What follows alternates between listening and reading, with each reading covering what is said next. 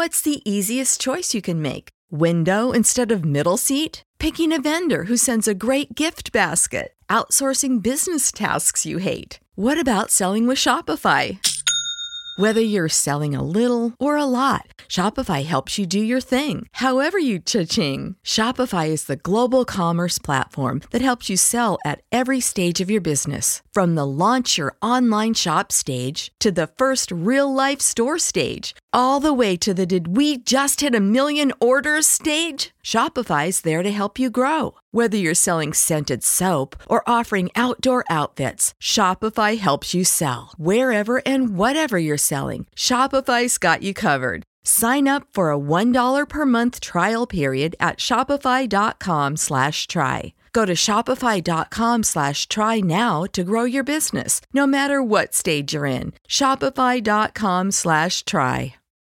Swimsuit? Check. Sunscreen? Check. Phone charger? Check.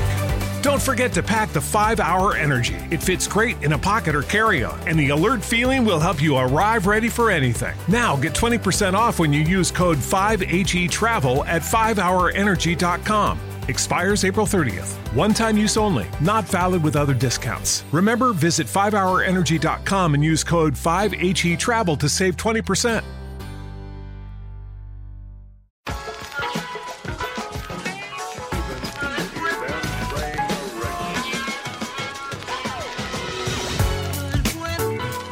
On episode 68 of the Green Street Hammers podcast, we pulled no punches talking about West Ham's lifeless loss to Spurs and the atrocious effort shown against Wolves. We also jump into all the latest West Ham news, including David Moyes out and even Jeremy and Ngakia updates. Keep it locked on the Green Street Hammers podcast.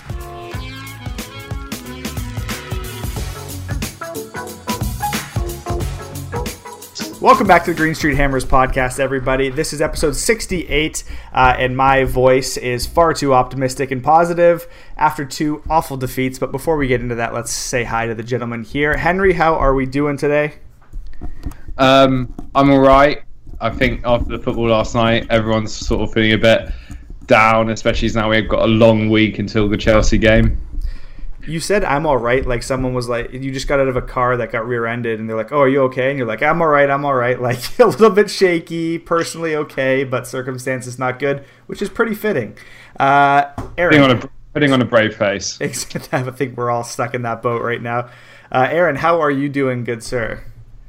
Uh, yeah, I would say I'm doing all right as well. I think I'm probably hopping out of a car that was more involved in a head-on collision than rear-ended after uh, the previous two matches, but from a person personal perspective, I'm doing well. But I mean, my West Ham world is uh, is crumbling a bit at this moment. But let's try to turn the positivity back up. I guess so. Yeah. If you're not po- if you're not laughing, you're crying, right? So I guess that's that's a way to look at it here. So um, there's a lot to talk about uh, as far as uh, West Ham's concerned. We have you know David Moyes really proving he's not Premier League quality. West Ham losing two games in a row here to put themselves somehow still not in the relegation zone. But every everything else is, is going against them other than that current slotting there. Uh, and as well, we have Chelsea coming up next. So a lot of bad stuff going on. Oh, and Jeremy Ngakia news update, of course, as per usual. Um, so I think we should probably start at the Wolves match because I mean, we haven't spoken since then. That was the first game back,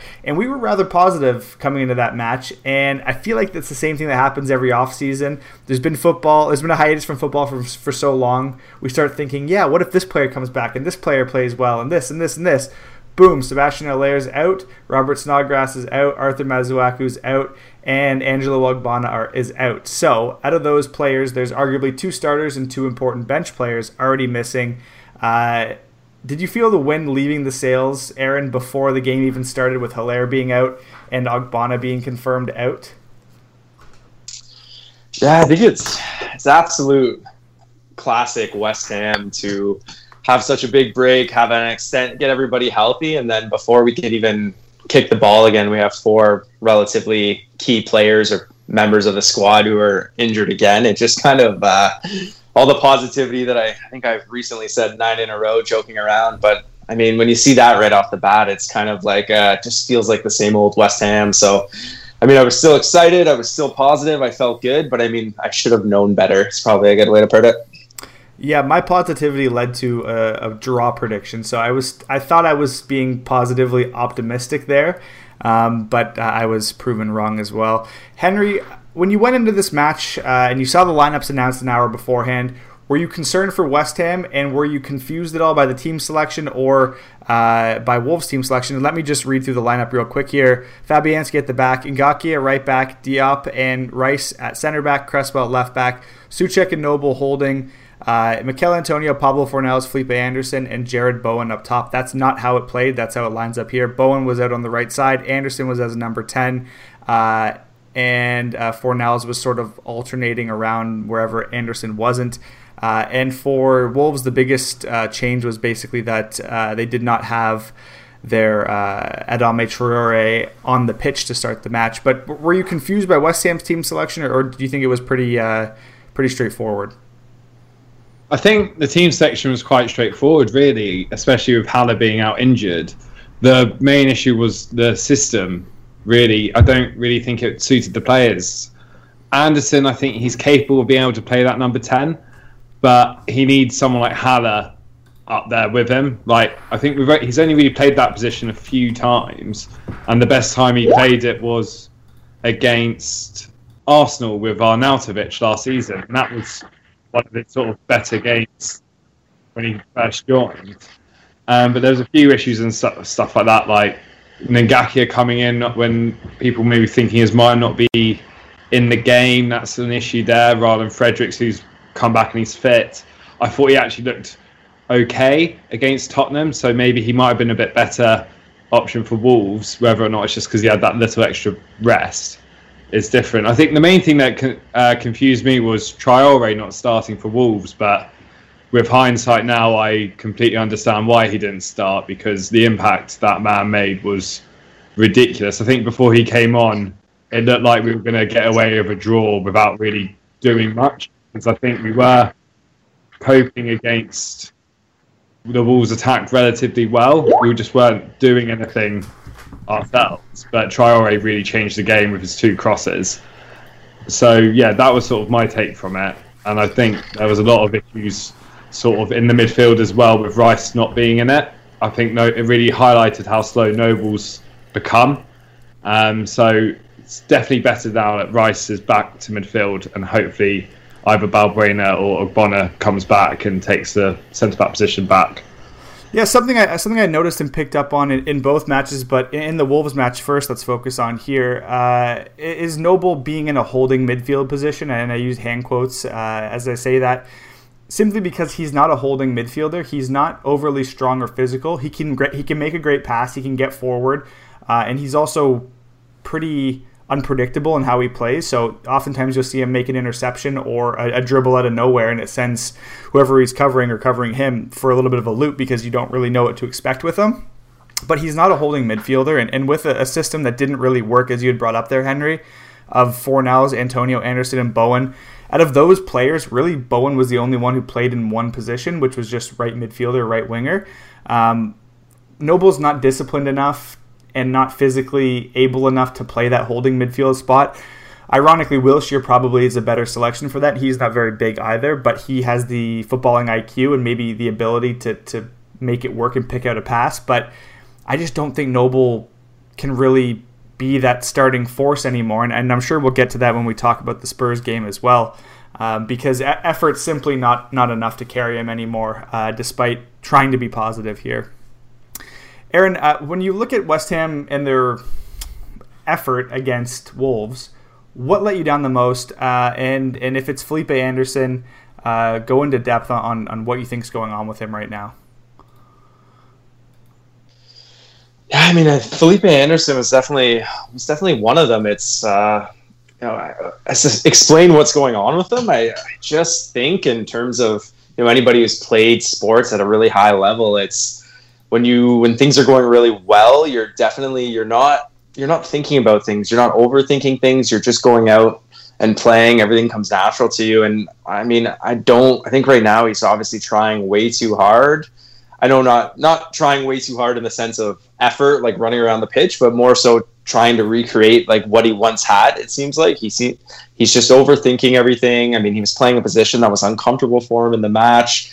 He wasn't necessarily, you know, putting in a in a shift, which obviously everybody noticed out there. But it's just a it's a really, really, really tough one because he's one of the the few players on the squad who has pace, which we're, you know, sorely lacking. But I just uh I think he's just such a liability when he's on the pitch right now. It's uh, really tough to consider putting him back out there.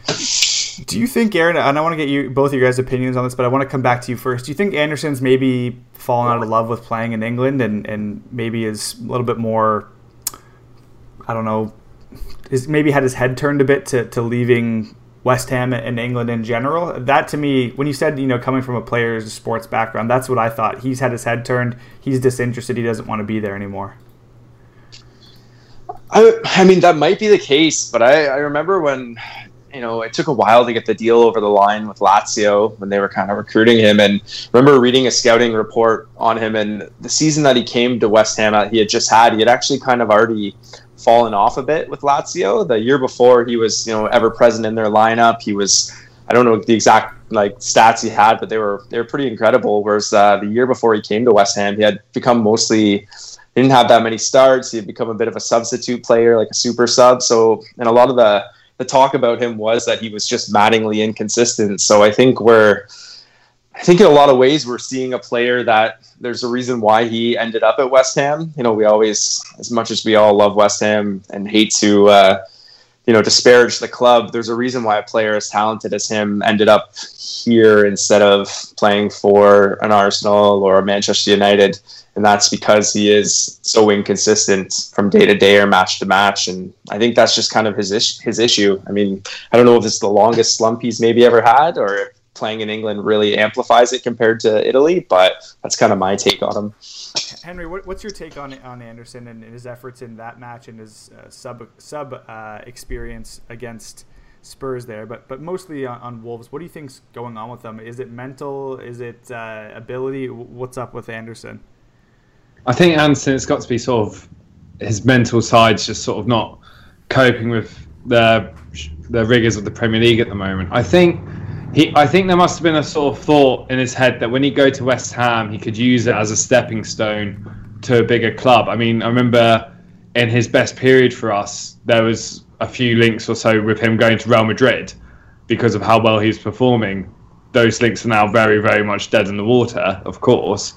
But I feel as though maybe because he hasn't quite been able to carry on that explosive form he had over the November December, he sort of dropped off a bit, and then he didn't get a move in the summer to somewhere bigger that he might have planned to. He sort of just sort of lost his way a bit, and that could be one of the reasons why we're seeing this sort of frustrated character out on the pitch who's trying to do things but isn't doing it with the right effort or sort of passion that actually probably contributes to it coming off more than just I'm going to try do an outside of my foot pass here and hopefully that comes off. So I think that could be a big deal because I think we would have probably bought him knowing how good he could be and that because he was younger, um, it would be likely if he did well, he would go to a bigger side. I mean, it was a couple of years before we bought him. He was linked to Man United and Chelsea, I think it was.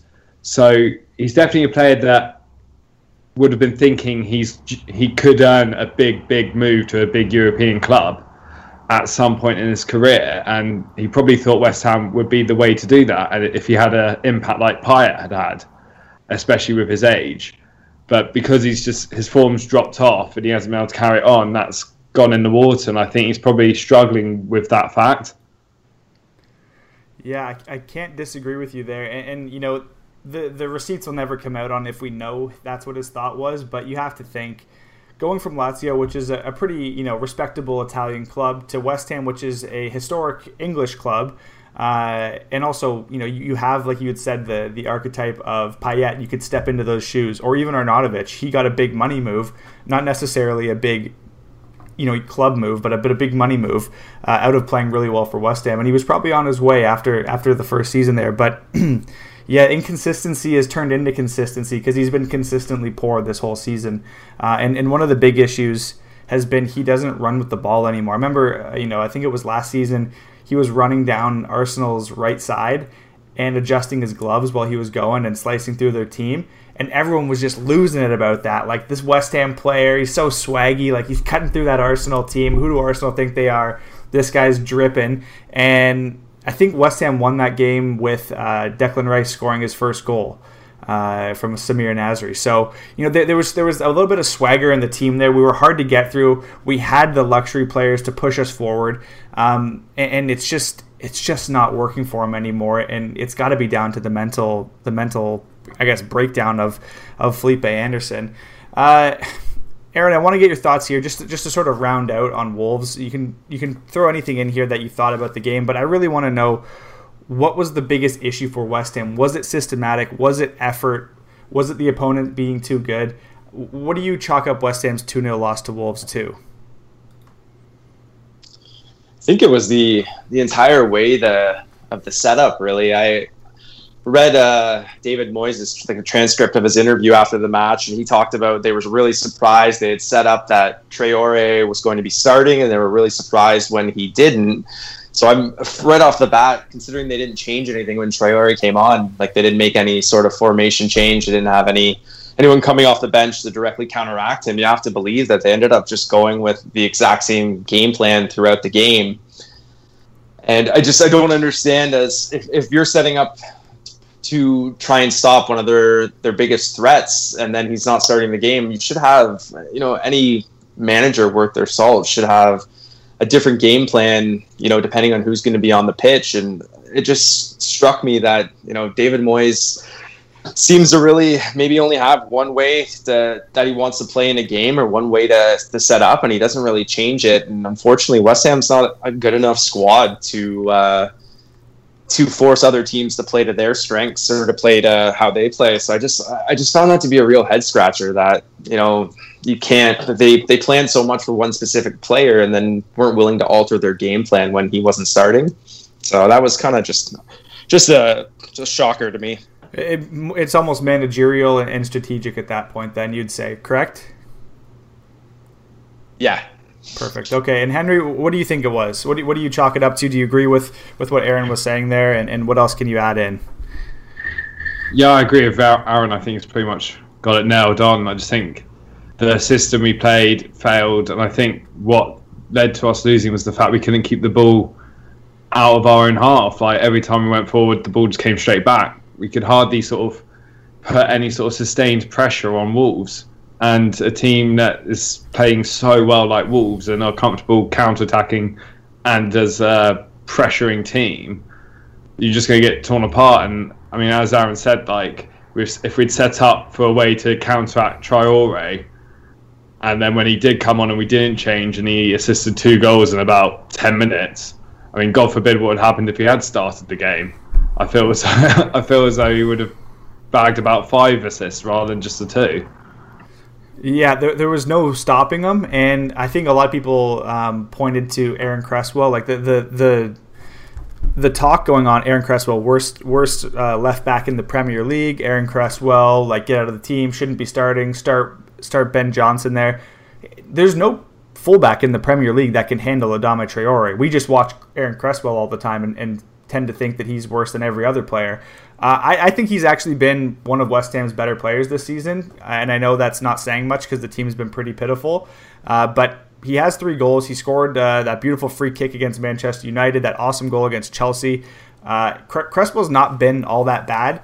Uh, the problem is, if you look at West Ham and their fullbacks, when they get up the pitch, there's no movement from the front line because they're so concerned about turning the ball over that they have to be on their horses and get ready to come back.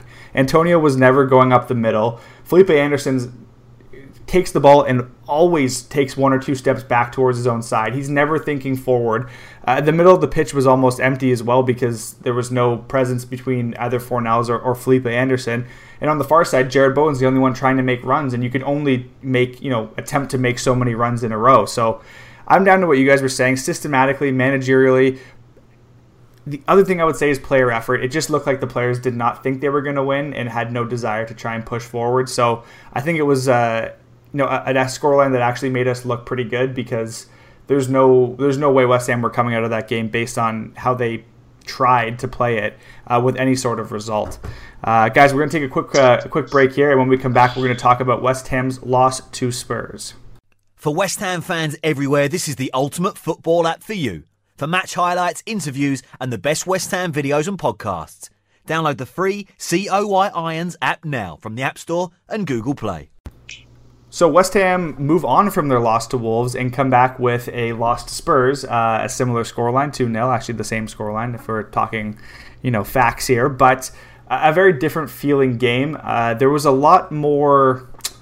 I was almost nervously excited for this one, uh, and I was less nervous heading into Wolves simply because I, I I, I got myself worked up to thinking West Ham could actually get a result in this game.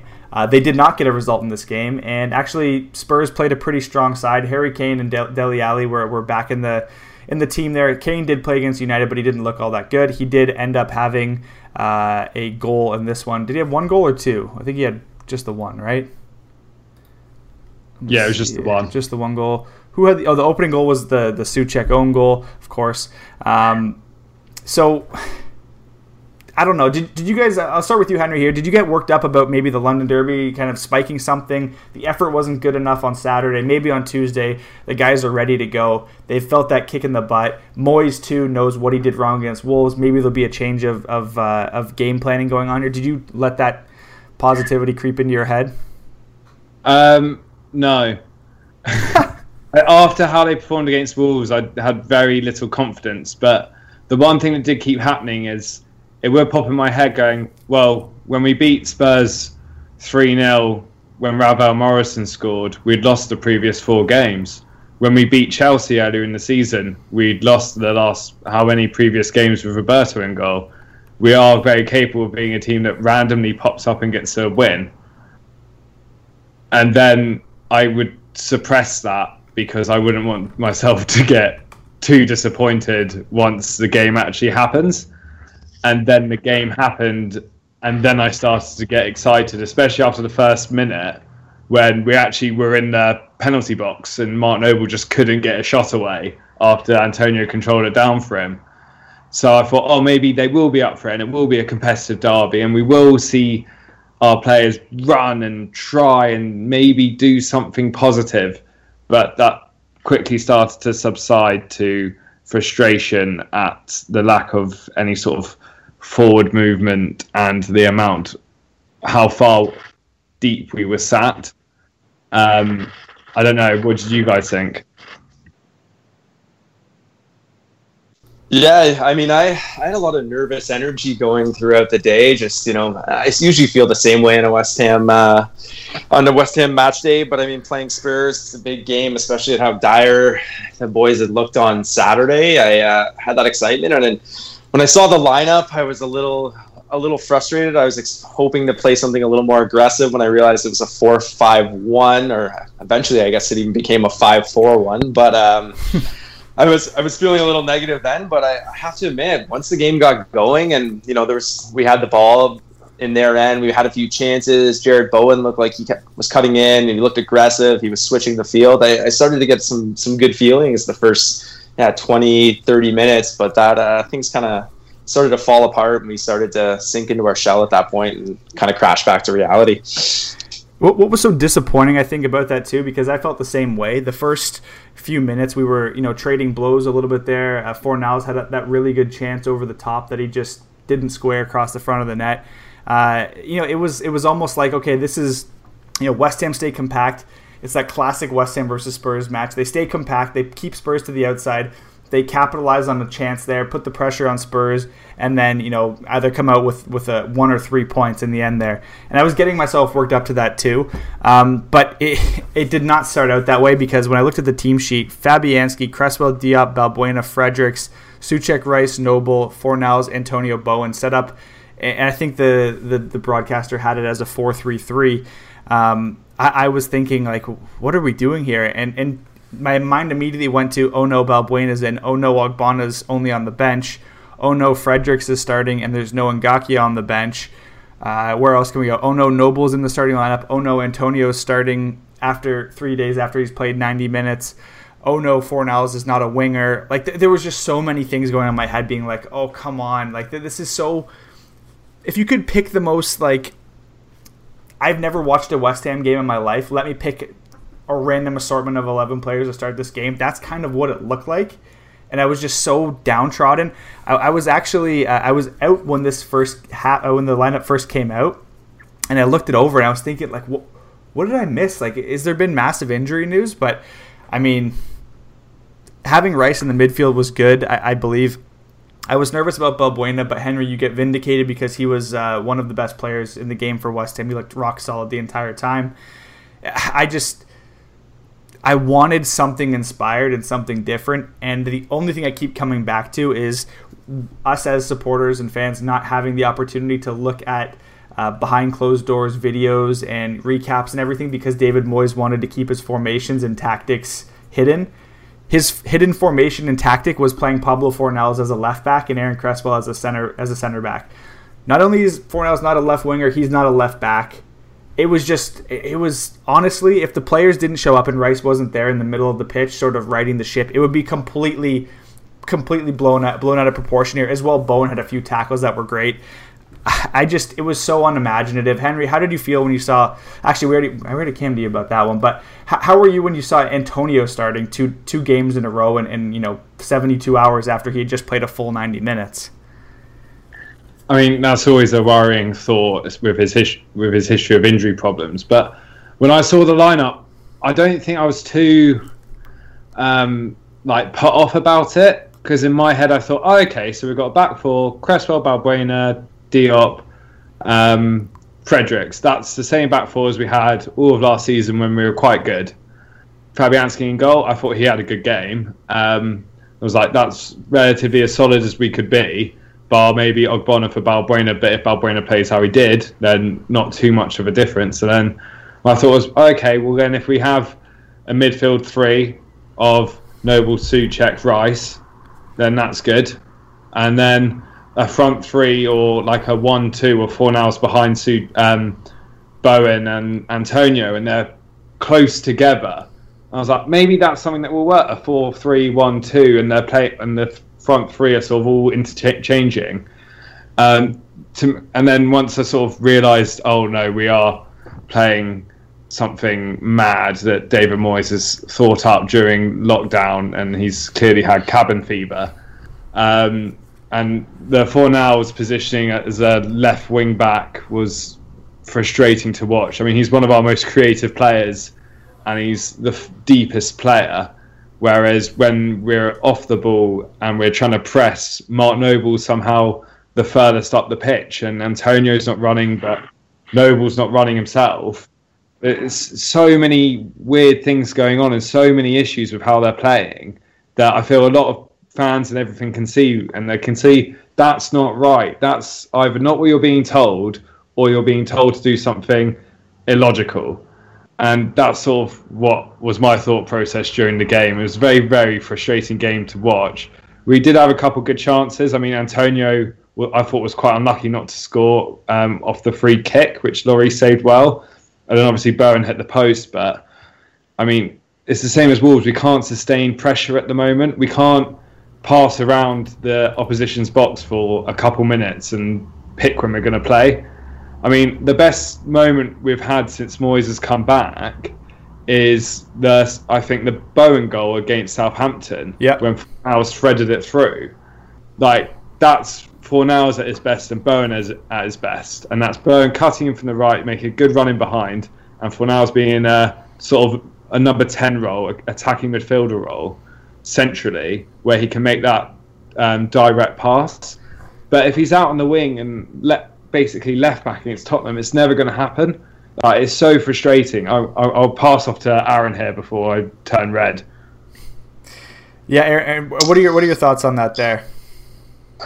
Oh, so many head scratchers. I, I agree with Henry fully. that it just made no sense to me having Fornals sitting back that deep. It was basically it just kind of summed up the way David Moyes is perceived by a lot of people as a manager and what he puts into into play is like he was just inviting pressure down that side of the field, right? Like Aurier had all the time in the world to keep rampaging forward because he knew there was going to be like zero threat of the ball going up the, up uh, that side of the pitch, right? So it just I've, I've never been a big fan of continuing to invite pressure because I just think eventually that it's going to backfire on you no matter how compact you are. There could be, I mean, it obviously didn't happen out of a play on that end, but you know, the, the goal they scored was a, a fluky own goal. And like that, those are the types of things that can happen when you continue to in, invite pressure on you. So that, that one made no sense to me. I, the Noble positioning made no sense. You know, he's usually collecting the ball from, from the center backs or you know back in our own end and moving the ball off the pitch. Instead, you're asking him to basically be the outlet for us going forward. Um, you know, it just so many uh, other things in in that regard didn't didn't really make sense. I, I just felt that you know after the first few minutes, we were just inviting pressure onto us, and you know Fornals was stepping further and further back, and we just kind of kind of fell apart in that regard. And then you know we somehow managed to survive the last ten minutes of of that first half. You know we had a the goal called back from VAR. Oof. We had um, Moura was in front of it uh, in the net, and somehow I think it was Moura somehow blasted yeah. wide. And, and I thought, you know, I my wife had actually just come out of her office, and I was like, they're gonna score in the last couple of minutes here. They always this is always what happens, and somehow we got lucky and got out of it. And instead of going into the locker room and recognizing that you escaped there and to make some changes, he just sent the exact same lineup back out to do the exact same thing. And I was pretty pretty frustrated at that point, to say the least. Yeah, and and just jumping on what you were saying there as well, uh, specifically about inviting pressure in Serge Aurier, there was no so instead of gambling and saying okay with their right back getting so far up the pitch, let's keep Fornals higher and let's try and spring out down the left side because West Ham were having a little bit of joy down that side earlier in the match. Uh, specifically, I think Aaron, you brought up uh, Bowen switching the ball over that side, which was a, an incredible ping that he sent all the way across the pitch. Uh, it was it was the opportunity was there for them to say, okay, let's let our left back mark their right back. We have three holding midfielders technically, even though like we said, Noble was everywhere. Uh, we have we have two holding midfielders, I guess, then that can you know come in centrally and help out with that coverage. We can try and spring a counterattack up that wing and gamble. Instead of gambling, they had Pablo Fornals, who is not a left back. He's not a he's not really even a left-sided player, but Moyes has just put him there. Uh, we had him playing left back, and he will never cheat you for effort. He's always running hard. He ran hard until they took him off but he's never going to do anything for you when he's playing left back. Get him centrally, get someone else out. I'd, I would rather for the rest of the season see Pablo Fornals played centrally over Michail Antonio, including at striker, because I think I think Antonio is not versatile enough to play off the wing. If he's playing with another striker, I guess maybe because we saw some success with that, but it, there's just there's just nothing exciting going on with how this team's setting up. And as well, like if if we can't trust Mark Noble to stick to a, a midfield position and and you know bring some sort of conscience to the midfield because we got overrun by Wolves in the midfield, so clearly that was the emphasis on the few days they had in between games. Then why is someone like Conor Coventry, who plays defensive midfield, not on the bench? I understand he's young. I understand he uh, he got back from his loan from Lincoln, where he had a, I think he had a pretty solid season if he's if he's there, why not have him? Why not cancel the loan of Josh Cullen because we need defensive midfielders?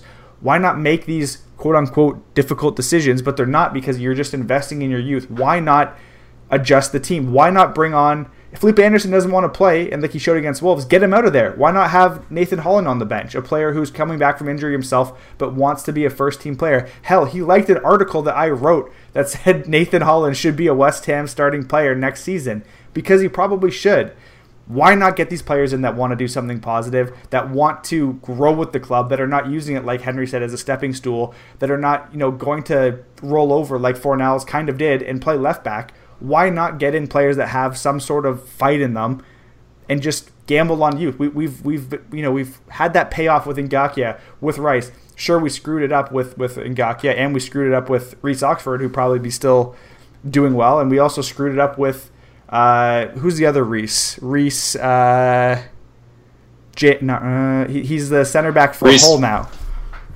Reece Burke. Reece Burke, yeah, another. He, he looked great for West Ham when he played. I think he scored an FA Cup match for them, a header in extra time.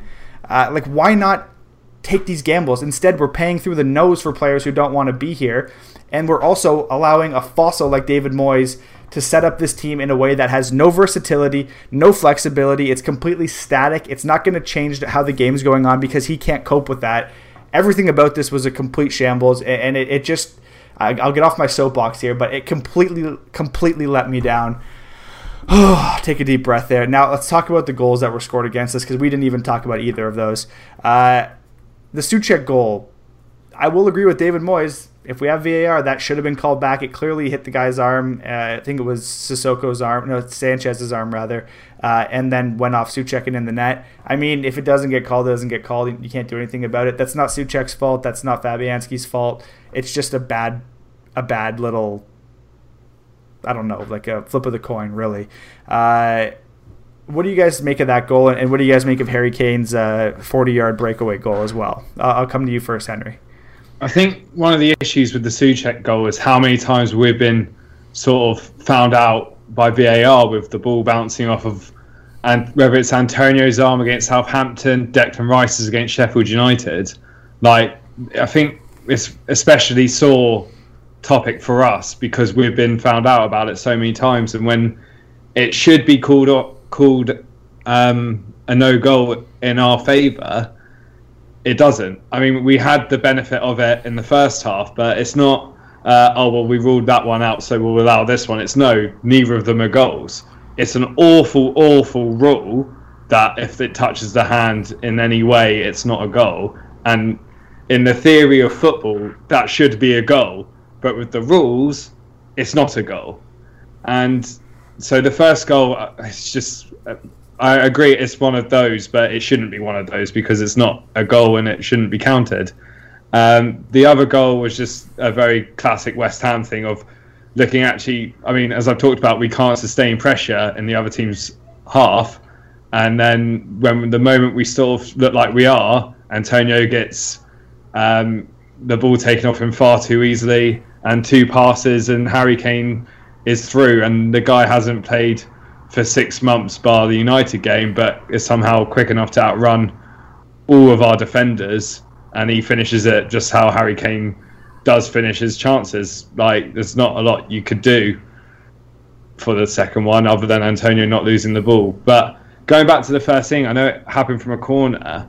I'm going to get onto my little soapbox now for a second because you've reminded me of something that we do, and I do not understand it with the players we've got, like Anderson and Fornals and Antonio, these attacking players, and especially Anderson and Antonio and Bowen, I'm sort of thinking about here, where they are quick players. In corners, we have everyone in the box, bar one who might just be outside the box, which means they can flood our box with players, cause issues to happen like the Soucek goal, and then even if we do get a header out, the ball comes straight back. It's got to be a time where we decide, right, we're going to take the risk and have a couple less men in the box for a corner. Because, I mean, let's face it, I don't know how much Jarrod Bowen can do defending a corner because he's not the tallest. He's far more useful if you stuck up on the halfway line, Jarrod Bowen on the right flank, Anderson on the left flank, Antonio in the centre. So when the ball does go up, there's people to get it and relieve the pressure. But I feel I've been watching West Ham for years, and we did it under Bilic, we did it under Moyes round one, we did it under Pellegrini, and we'd returned to doing it with Moyes again. And I don't understand the logic of it because I remember when Leicester won the title, when they were defending a corner, Mahrez and Vardy were up on the halfway line. Like, and Leicester had just come off a season where they were almost relegated and they had to defend for their lives, but they decide no, we're going to go attacking. We're going to leave these players up because one in 42 corners actually result in a goal. So it's worth chucking them up because the risk isn't actually that high. What's more dangerous is the second ball coming in after you've cleared it for the first time. So that needs that's something that I do think needs to change. And I think if you made a simple change like that, especially as we are conceding so many corners at the moment, you might actually start to see better play from players like Anderson, where you say, you know what, Anderson, don't worry about defensive duties because you're not really contributing to it anyway. Just stand on the halfway line. We will pump a ball up at some point, and you just got to run. And then, I mean, if you if you think back to his Southampton goal where he competed our comeback last season, and he ran from sort of the halfway line onto Antonio's long ball. he could sort of start to get opportunities like that again. So there needs to be a huge, huge change to the team and how they set up with their mindset, especially from corners, because it's just inviting more trouble. And like if you pack the box out too much, you're adding more people for the ball to hit and cannon off and go in from, like we saw with the Soucek thing. Um, but yeah, with Tottenham, like Noble was poor and Soucek was poor, but yeah, my my rant's over. I've sort of lost where I'm, I'm now. well, no, I, I, completely agree with what you're saying, and also we do zone coverage, and that we never change on that. Doesn't matter the opponent, we do zonal coverage, and also you you change the odds when you put players up high outside of the box because you can't. The other team cannot allow you to have those players unmarked. So immediately you're going to have probably both of their fullbacks, and if you have a third or fourth person at the edge of the box or outside, you're going to maybe have a midfielder or someone else, a, a small winger that's going to be pulled out and have to cover. Like you, probably, if, you, if it's against Spurs, it's probably going to be like a Lucas Moura, someone who's who's pulled out and has to cover back for you. Uh, in case you do spring the ball out. And, and you can change that 147 to even less just by giving the opposition something to think about. As of right now, if you get a corner against West Ham, all you have to think about is putting the ball in the air and trying to get on the end of it. That's all you have to think about. So like I think you brought up that's that's an awesome point you brought up there. There's just tactically not enough going on to make West Ham different. And you know, as I'm recording this with you guys here, Liverpool are up four nothing. So West Ham are a team that needs to find gems like Declan Rice, like Ngakia, these young players coming through the team. Liverpool are currently playing more youngsters. They just put on, uh, I forget his name, uh, they just put on a, a, youngster to play in this game. Sure, they're winning pretty lopsided and they can take that chance, but Liverpool are investing in their youth, investing time in their youth to try and get them better. And we, we, we just simply don't do that because I think we're run top to bottom, a complete a complete guesswork. And as well, tactically, what I was trying to get to here was they just did the drinks break, and there are about as many coaches on the sidelines talking to individual players as there are players for Liverpool. They have so many individual coaches that try and make this team as better incrementally as possible, and it's worked. That it's just how, how we can have three people on the bench and none of them even speak up to Moyes and suggest that he's he's tactically wrong is crazy to me. Anyways, Aaron, I, I want to get your thoughts on the goals against. Uh, I was literally pounding my head on the table, quite literally my coffee table, because Antonio has no sense of play around him. So, uh, what do you think about the Harry Kane one? What do you think about the Soucek one? Is that just a fluke? And, and you know, can can West Ham at least build on their goals against being either individual errors or VAR errors?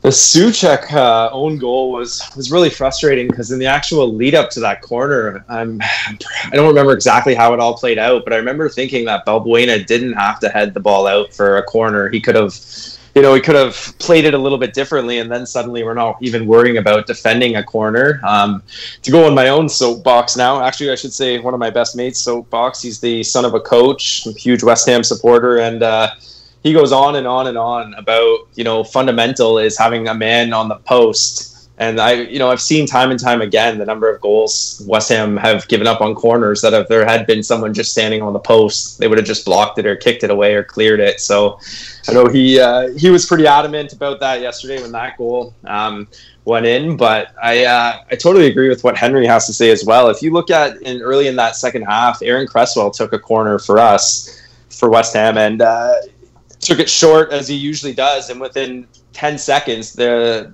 Spurs almost had the goal had a goal, and it's we never ever ever see that happen when West Ham's defending a corner. We never see us spring up the pitch and create opportunities or suddenly go down the field that quickly. So why does it continually happen to West Ham, and why aren't they capable of, of doing the same to other other teams? And I think I'd have to agree with what what Henry's saying there. So much emphasis is put on defending the corner that it kind of sometimes creates more goals than it prevents, if that makes any sense. Um, and then for the Harry Kane goal, it's kind of almost the same thing. Like how how often do we ever turn over the ball like that, and then sudden or however does does West Ham ever make a defensive interception and then suddenly 10 seconds from that the the ball's in the back of the other team's net? Like Antonio probably should have had better awareness, but I mean, I don't, I don't really think he should have been on the pitch at that point. Like he was absolutely absolutely exhausted. Like, you know, we had made two subs, we had two strikers on the bench who haven't played any minutes since we returned. Like, bring bring some fresh legs on. I uh I don't I don't really know what else to say beyond that. I mean, there was a, it was a shambles, but it also I mean it shouldn't be from an interception to the back of our net in 10 seconds like that. There should be uh, should find a way to defend those. Absolutely, and I think we can we can uh, we can wrap up the pre the the review of, of, the Spurs match here. Take a quick break, and when we come back, we will talk about uh, some Hammers polls questions and some latest news regarding West Ham. The final segment of the Green Street Hammers podcast is here. I will be answering some uh, Hammers polls questions to round it out, maybe a little more rapid fire because there is some some news and whatnot and our own talking points to get to as well. Um, we should mention that uh, as it stands after today's games, we're recording this on the 24th of June. We're equal on points with Villa and Bournemouth at 27, uh, and it's just goal differential that keeps us out of the bottom three. Norwich and Bournemouth did both lose, and, and Villa did get their draw. I think it was a, a late game goal for them by uh, El Ghazi, or Elmohamady, that's it. Uh, Elmohamady off the bench and, and, and drew that game for them. So honestly, a pretty good day for results for West Ham. It's a shame that we have to currently be dealing with this mess, but uh, alas, we are in it, so we have to deal with it. Um, now, I want to get your guys' thoughts and opinions on what popped up for West Ham with the team selection. We briefly talked about it, but uh, Aaron, when you saw Ryan Fredericks starting and Ben Johnson on the bench with no Jeremy Ngakia in sight, was that confirmation for you that uh, West Ham have bottled their best defensive player uh, coming out of the academy in quite some time? I think it's safe to say everything we've heard and is, is gone. I think it was their final kind of swing at the or hail mary by playing him against Wolves to try to convince him that he is going to get an opportunity to uh, to stay and play and you know they would pay him the money he wanted. But I, I definitely I I know over on the West Ham Way podcast, uh, ex WHU employee tweeted something that he was going to have some information on Ngakia. So I assume he probably has a pretty good idea of where he's headed, and so I, I think Ngakia has probably been tapped up and. Uh, is going somewhere that he, he wants to go to at this point. Yeah, and there's there's rumors of him going to Germany, but also Crystal Palace, I think Watford, and even Arsenal are in. And I think Arsenal are ready to cut ties with Ainsley Maitland Niles, who's had pretty bad injury record. Um, but uh, what are your thoughts on that, Henry, as well? Do you think uh, Ngakia is is gone? Yeah, I think it's pretty inevitable that he'll be leaving the club. Um, I've, in terms of where he goes, I think Germany would probably be his best option. Like you've seen a few English youngsters go there and really make a name for themselves. Like Ademola Lookman, Josh Willock did well. Jadon Sancho is obviously doing incredibly well and like obviously he could be Reece Oxford and not do as well. But I think he's definitely got time on his side to do very well if he was to go to Germany. If I was him, that's the move I'd make if I was being forced to leave West Ham. But obviously, I think we'd be cut from a different cloth because I would never leave West Ham, especially in the current situation. But I think Germany would be his best bet to sort of have a good step for his career. I think if he goes to, as you said, Tottenham or Arsenal or Liverpool, he'll get lost in the amount of players and youth academies and stuff at those clubs. Crystal Palace could be an interesting one for him, but London rival, I'd rather him go to Germany. I think that'd be sort of the best bet for him. I, how about he goes to Germany, goes to like RB Leipzig, has a timeshare there, maybe play some some right wing, some right wing back, some right back. Uh, West Ham get taken over by Red Bull they buy their own player back, and then he plays for us when he's 21 years old. That sound about right for you guys? Yeah, I'd be very interested to see how West Ham fans react to that. I mean, they're still angry at Jermaine Defoe leaving and Paul Ince leaving. So, I mean, you're giving Jeremy Ngakia two years for people to forgive and forget.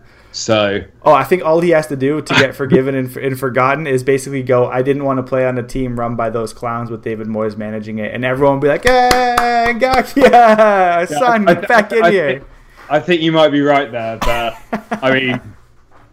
I mean, Jermaine Defoe's come out and said like he like he's like apologized almost for how he left the club, and he's still people saying, "No, you're Judas. Please don't mention us ever again." That's yeah, yeah eh, eh. there's been so much movement between West Ham and Tottenham, anyways, that it's almost lost its sting a little bit. Now, if you went to Millwall or something like that, and Ngakia can can can take off on that one. but yeah, I think he, he's all but gone now. I don't see unless eh, he even said it's not about money anymore. But how maybe maybe this is on. Uh, we discussed trying to say his name. Maybe this is on uh, Dmitry Haljiko. Uh, the, the I know I said that wrong. I apologize. I'll just commit to it. Uh, the under 23s coach. Maybe it's on to him saying that Ben Johnson's better, and, and all reports were that Johnson's the better player, uh, and that you know West Ham can can save some money, which we all know they're keen on doing with with sticking with him. But Fredericks, I I think he's a fine right back, and I think we put everything under the microscope with our with our team because it's our team. But if Fredericks was on Crystal Palace playing right back, I don't even know who Crystal Palace's right back is right now. If he was playing for them, he wouldn't he wouldn't even he would just be a fine player, right? Like he'd be like a Seamus Coleman for Arsenal or for Everton rather, where you know he he's been there for so long, he just sort of blends in with it. You think, okay, yeah, that, I know where Seamus Coleman is. Obviously, at like you know what I mean. He's just one of those players that could be a fine Premier League player. I think he is going to be a fine Premier League player. It's just the injuries that cause for concern with him. But if it's not Ngakia, we need to certainly talk about David Moyes. There's been a ton of questions coming about him uh, basically being sacked. Uh, this comes about a week after the Claret and Hugh had written that staying up or going down, David Moyes will be West Ham's manager. That being said, Moyes has made five substitutions across two games when 10 were permitted. Uh, he has not made the first substitution in either game. He has allowed his opponents to do so, and he also waits until at least the 70th minute to make any subs. And it's not proactive moves, it's reactive moves, and it's trying to basically mitigate damage at that point. Um, before I get to your poll, Henry, do you think there's any way West Ham survive with Moyes at the helm right now, or do you think they need to to snap off a, a quick decision here and, and, get rid of Moyes? I think there is a way we survive with Moyes, and that's Bournemouth, Villa, and Norwich being worse than us. That's fair. Um, they've all got really tough run-ins, um, and we've got some winnable games. Whether I mean, you'd think they'd be winnable, but how we've been playing, everything looks difficult. So that that's the way we stay up with Moyes. I think is being the fourth worst team in the league rather than the. the the third, second, or first worst team in the league, and I think that's really the only way we stay up with Moyes. By the grace the, of others. The one thing that worries me is the fact that they've almost said he's got the job no matter what. And I mean, what sort of ambition does that show? Where you've got a man who's won two games in 12 games. I mean, he now has a worse record than Avram Grant had. He had to win against Tottenham, Newcastle, and Burnley to equal Avram Grant's reign at West Ham. And now he's he's worse than who we thought no one could be worse than. But David Moyes is. Yeah. And then, so where's the ambition of saying that's good enough for us? We will keep that. Even if he gets us relegated, he's still going to stay. Like, I can't imagine any other club in the league doing that. Like, Arsenal, they got rid of Emery, who they paid, who they took a good chance on, but they got rid of him and they've gone with someone new, Arteta. Um, who else? I mean, Newcastle, they, when Benitez went, they gave Steve Bruce another chance and they backed him, and he's actually done well like these their teams and they're employing people they might not be like the most exciting people but they're backing them. I mean and newcastle backing someone's crazy because mike ashley's almost as bad as us but he then gave him 40 million quid to buy Joelinton and it's worked off because they've done it the right way. Whereas and he's sort of wanted to do well with steve bruce whereas at west ham it's like it's just struggling and accepting that that is what we're going to do rather than actually no, we're gonna make a change and we're really gonna like support them in a new, different way, or uh, like support them through putting pressure on them to do well, rather than support them by supporting them doing badly. If that makes sense, like there's a difference there. Yeah, and supportive pressure that we need to have, like ambition almost, like yeah, stakes. Em- Emery wasn't awful at Arsenal. Like he was okay, but he went because it wasn't good enough. Like they weren't going to get relegated. They weren't going to finish out of the top half uh, with Emery, with Arsenal, but it wasn't good enough. So they got rid of him. So I can't understand why when I think someone posted the video because it's 10 years since everyone started talking about um, Sullivan and Gold's 10 year plan. And they posted a video saying what, what their aims were. And I was just like, how is this good enough for what you were saying then? How, like in what, what possible way? How do you look in the mirror at yourself with that? You're Having Like it's infuriating to think that is what we've got to accept until we somehow have new ownership. And the one issue with protesting is, unfortunately, no one protesting is able to buy the club. Like that's the one issue. Like if one of those, if one of the protesters secretly had 12 billion pounds in their pocket and they were happy to give 800 million quid to David Sullivan and run the club up like that, it would have happened. But unfortunately, no one with the money to do it is around at the moment. I know every time we lose a game, uh, one of the media outlets in England start saying there's another interested party in taking over the club from here or where, from Timbuktu to New Zealand to Saudi Arabia. But it's not going to happen for until there's a change. And I mean, we've been having issues with the board since like before we were relegated under Avram Grant. I remember there's the video of the car park where fans are having a go at David Gold and he's standing up to them outside Wigan. Like it's been going on for six, seven years, and they they're not they're not going to leave. No, like, that's the issue. They don't want to leave. They don't want to sell the club because no one's going to give them the money that would make them walk away from it. And so I don't. It's really, really difficult and really, really sad what's happening to it. I mean, Jason Cundy on um, Talksport, he just said that like West Ham has become cheap and tacky, and it's only the fault of the board. Yep. Over their ownership, and I mean, it's mad to see how everyone can see it, but and they just they just sort of they don't admit to it. They're just yeah, like just hide from it in a way, rather than like come out and say, you know, we have made bad decisions, we have made errors, we put the faith in this and it didn't work out. Um, we want to change it. How do you want to help us change it? Like, if you think there's a lot of boards that are a little bit more open with the club, like, or they work with the fans, like Huddersfield, yes, they got relegated, but the owners reward fans, like they help them out with season tickets and travel, or they get everyone a shirt on the odd game because they just lost 8 0 or something. So they give everyone a scarf or a beer or like, and there's all sorts of stuff that happen like this. I mean, Leicester, such a family club. Like, it's so awful what happened to their owner. Um, but it's such a family orientated club, and the owners put into the city so much, and there's a real u- unity behind it. And that's what West Ham fans want, and that's what I think we deserve. Like, yes, I think Red Bull would do well for West Ham in a sporting sense. And I think we would see our fortunes change and we would start to go up the league because we'd be involved in the whole infrastructure of youth and the wealth that they could bring to the club. And that's a that's a option for a different type of West Ham fan that wants footballing success. But then there's the other West Ham fans that are like I think a bit more like hardcore like we don't really care for a wedding as long as we're playing the way we want to play and everyone's passion and we're all singing and having a good time. But and so there's so many ways we could be happier, but we've somehow found this perfect hole in which it's just misery. uh, it's it's the worst of both worlds.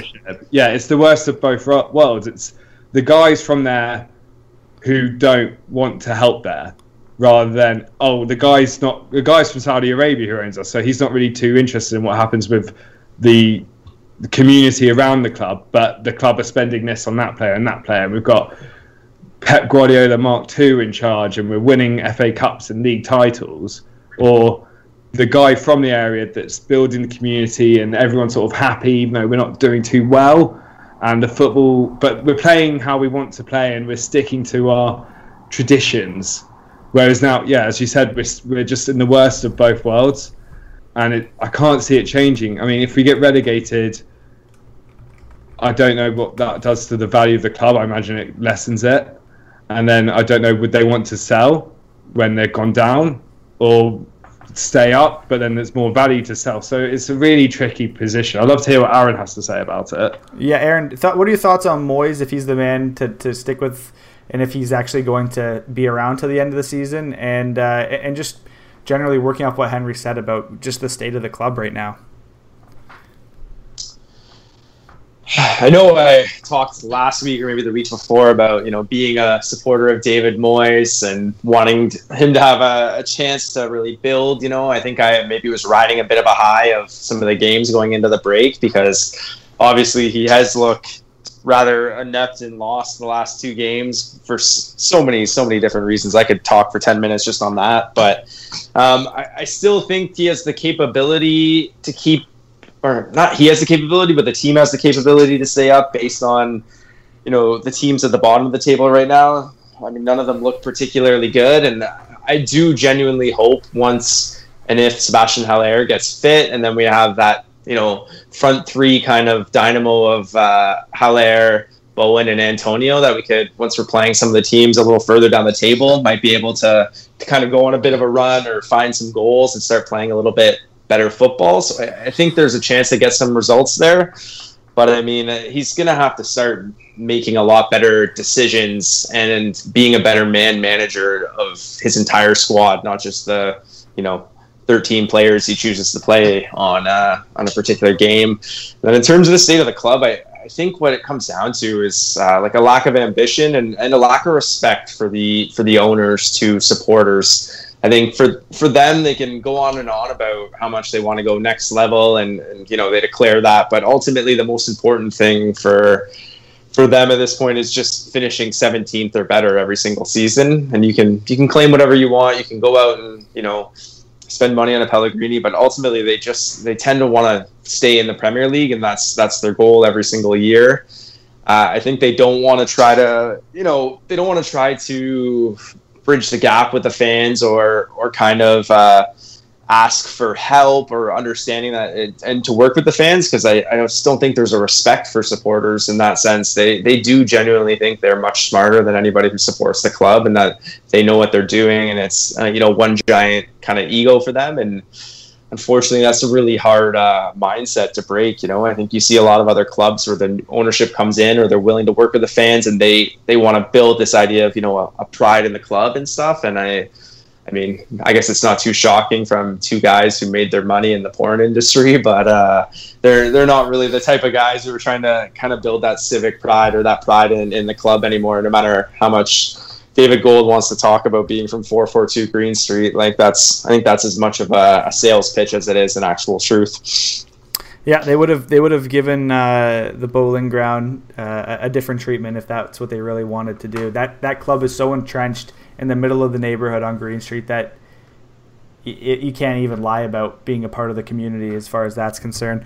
I just want I completely agree. I don't think Moyes is really the man, but I, I do think he'll probably be around here. Um, I think there'll be a change either way in the summer. I at least am hopeful that there will be, and I'm trying to speak that into existence. Um, as far as the manager goes, Henry, you brought up and, and, sort of started this dive into the examination of the board on on uh, talking about the manager, and realistically. The manager and every player that's brought in, but specifically the manager, is a risk and a, and a gamble the board is taking. That's who the board has choose has chosen rather to take the team and push them forward. Now, to stick with David Moyes, or to go back to David Moyes, or to uh, you know, to, to even go to Big Sam right now, like everyone's saying on, online, oh, give Big Sam seven games and and you know, give him money in the summer, whatever, whatever, whatever the you know your thoughts may be. Those are so unimaginative, and you're basically punishing the fan base and the supporters and the players with these unexciting, just lackluster managers because you don't want to take a risk. You'll take a risk on everything else. You'll sell the club's ancestral home. You'll do everything to basically rip the club apart from a supporter's perspective. But when it comes to trying to survive, all they want to do, like you said, Aaron, is be like a cockroach. Just survive the apocalypse. Take on all this crap. Finish 17. Uh, sorry, finish finish just just above the relegation zone. Just do whatever they can do to survive with no ambition of moving forward. So we're, we're constantly getting punished, and, and I mean that's the way it's been for for a long time here. It's just that everyone else is seeing it now, uh, from Talk Sport to you know to all the the protests that we're getting TV time uh, for West Ham prior to the the shutdown. It's just such a shame to see it happen to our club here. And unfortunately, we have run a little bit long here, so we, we only have time for one question. Uh, and it's a poll that uh, Hammers Polls jumped in on from Henry himself here that, that put it out there. Um, the, the Hammers Polls question was, would you sack Moyes tonight? And off of that, Uh, Henry, you asked, would West Ham fans like to? Uh, who would West Ham fans like to replace Moyes if he was to be sacked? Uh, Henry, I'll come to you first. Who, who are your top picks to take over West Ham right now? Um, well, I'd, I'll answer the first poll of yes, I would have got rid of Moyes. I mean, I, I, was, I think I was talking to one of my friends today, and I literally said to him, I'm almost annoyed at myself about how I got excited after the Bournemouth game. Like, if only I had hindsight back then of like, and actually remembered what it was like under Moyes the first time round. Like, it was awful. So yeah, I think he should be gone. I mean, there's he's had three months to prepare for two for these two games, and we've seen West Ham hit the target four times, if that, in two in 180 minutes against Wolves, who I mean, yes, a brilliant side at the moment, but player for player, we have good players. There should be a competitive game for what the club are aiming for, and showed nothing in that game. And then Tottenham is a derby game, and we showed very little in that game as well. Like, it has to go. Like, it's it's boggling that he's still there. I mean, that's the thing with the board. Like, that we've always had is they don't like sacking managers and they will like fight to the end to support their manager in that sort of way because they basically don't want to pay him off. Um, so there's sort of two ways around thinking of who you're going to appoint next, and it's either right, we're going to go for someone young and we're going to give him a five-year contract, and whether he goes up, whether we go down with him or we stay up, we're just going to support him, and he's going to be given all this time to build, and we're not going to we're going to build buy into philosophy, and we're going to start again. And if that was the case, I'd love to see us try and get someone like the Cowley brothers or Scott Parker, who I think is doing a great job at Fulham. Whether or not he'd leave Fulham, that's an entirely different point. But I think that would be sort of my thinking of where I'd want to look. I mean, Joe Cole's just finished his coaching badges, and people, and he, whenever I hear him talk, he sounds very intelligent. But I think he's decided to go traveling for a year to broaden his mind before he actually comes into proper coaching. Whereas if you take the look at right, we've got seven games, get someone in to pump the players up, but they're only going to be there for those seven games, and like will this will all be agreed kind of thing. Like we know he's going but we just want him there to do the best and put as much in and maybe like excite the fans again. And i think there's only one name that sort of stands out to me and his record's not great but he does have a record of keeping a club that looked quite doomed up in the premier league. I think a lot of west ham fans like him and that's Paolo Di Canio. I mean, he did well to keep Sunderland up, and he got sacked very quickly in his second season. I think he was only given like five games. Um, but I think that's someone that would sort of bring the fans back to support the club and maybe fall in love with it again. But I think the issue is like whoever the board appoints, there will be question marks behind because you've got to have a certain mentality to work with them, and that's my worry. Because I think if Moyes went, we'd probably just be given to Mark Noble, uh, not Mark Noble, uh, Kevin Nolan to do, who I think would also be okay, but it would show a lack of trying to do something different. Because if Nolan's out, you can see him whispering into Moyes' ear during the games, but obviously he's ignored or he's not making his point strong enough. And he's not if he's not able to do that to David Moyes, how's he going to do that to a squad of 25 players? Yeah. He, he did well at County, but then sort of like Di Canio dropped off. Um, so yeah, so my choice would be if you're going just for the seven game contract, Di Canio, because I think also we'd all like to enjoy Di Canio managing the club, and I think we could only probably manage it for seven games because it will be emotionally um, exhausting. But if you were wanting to build something different and try bring the club back to life with a philosophy, I'd love to see like someone like Scott Parker come to the club. So that'll be sort of my picks. I know it's not specific, but those are the picks. no, I, I think you're you make some good choices there. Uh, for me, if it's if it's long term, like you said, investment based, and, and you can if you if you bring in a director of football as well.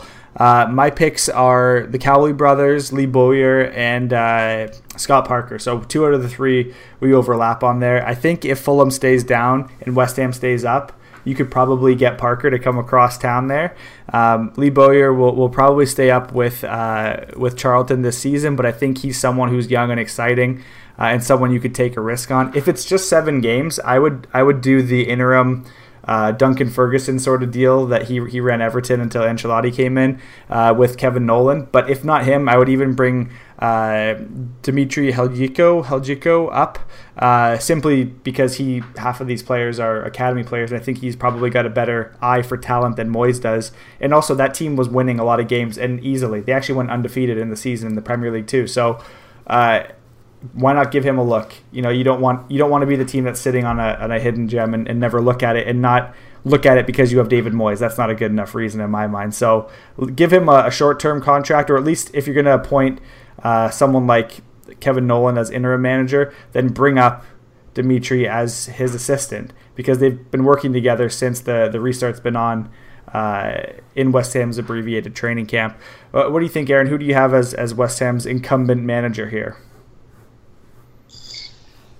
I mean, I, I don't think the owners would ever fire Moyes at this point. You know, there's only there's only seven games left to play over pretty much a month. They would never, you know, waste their money in that regard. And it might even be difficult to say whether somebody could could come in to to really make that much of a change. But I think if you're if you were gonna get rid of Moyes and kind of wanted to create a bit of a you know, uh, an optimistic field, and there's nobody you could better call than you know Big Sam to come in with a relegation battle. The guy basically, you know, has the reputation of never going down. I know he would probably never return to the club because I know he's not a fan of the two Davids. But if you if you imagine him walking through the door with that reputation of, of just keeping teams up and the the kind of arrogance that he has, I think it could be actually what the team needs at this point in time.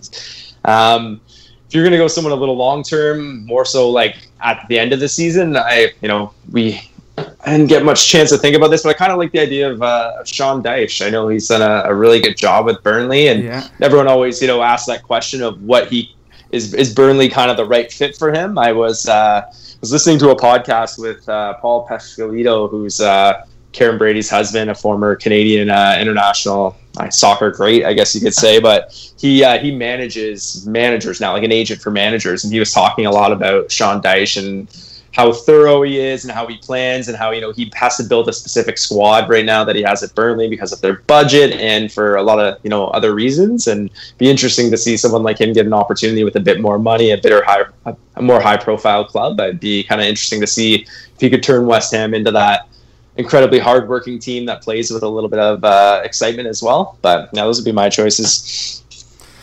All right. Well, uh, this has been a long podcast, but we had a, a, lot to talk about. Two matches and an entire tornado of crap to deal with, basically. Um, but we thank you guys for listening. Uh, if you stuck around this long, and, and let us know on Twitter if you like the podcast, if you if you agree with our thoughts, who your ideas are for manager.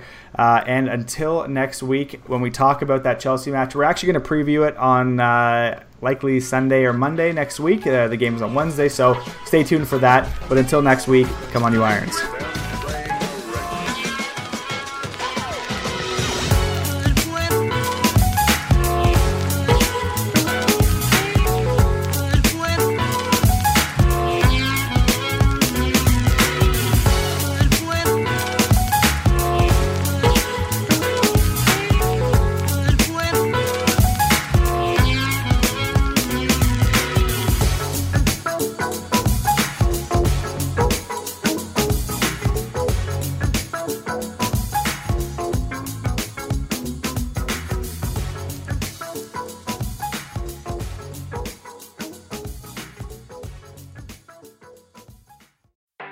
Swimsuit? Check. Sunscreen? Check. Phone charger? Check.